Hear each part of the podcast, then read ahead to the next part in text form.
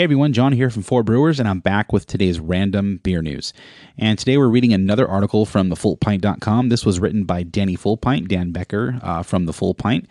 And the article is titled Meet the Hazemakers of California. So, this article is about breweries from California that are making the New England style of IPA called Hazy IPA. I'm sure you've heard of it. If you have not heard of it, basically what the style is it's a style of IPA, it's a heavily, heavily hopped beer. Um, usually the hops are added really late in the boil or even in primary fermentation, and they just add a boatload of hops. And the reason they do this in late in the boil and in primary and secondary fermentation is basically to keep the bitterness very, very low. Um, this creates a beer that has a very soft mouthfeel depending on what they do to the water and is very, very fruit juice tasting. Um, so they call it juicy, hazy IPA, juicy IPA juice. It's got a lot of nicknames, porch bombs, whatever you want to call them. Anyway, he decided to write an article about some of the California breweries that are making this style of beer.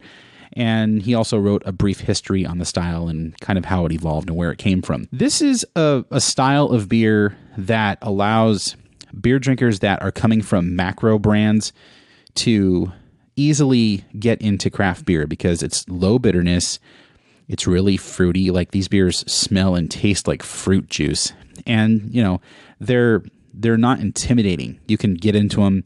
The cans are usually very colorful um, very cool artwork. Sometimes they're simple. It all depends on the brewery, but they're very approachable for someone that's new to craft beer. So, uh, Southern California still, I think, has a ways to go as far as nailing down the style. Um, if you try a lot of the beers from New England that are from these breweries that kind of innovated the style, you can tell that the SoCal stuff and I guess California beers in general still aren't quite there. I mean, I'm not going to generalize and say that they're all not quite there, but it still seems like the authentic New England style beers still stand out. Again, this is a trendy style. I hate I shouldn't say trendy. It's it's a style that is very popular right now. The West Coast still has yet to nail the style just like East Coast breweries at first couldn't really nail down a West Coast IPA. They were kind of taking their IPA recipes and doing their own thing, thinking they were making a West Coast IPA when they really weren't. Um, but now,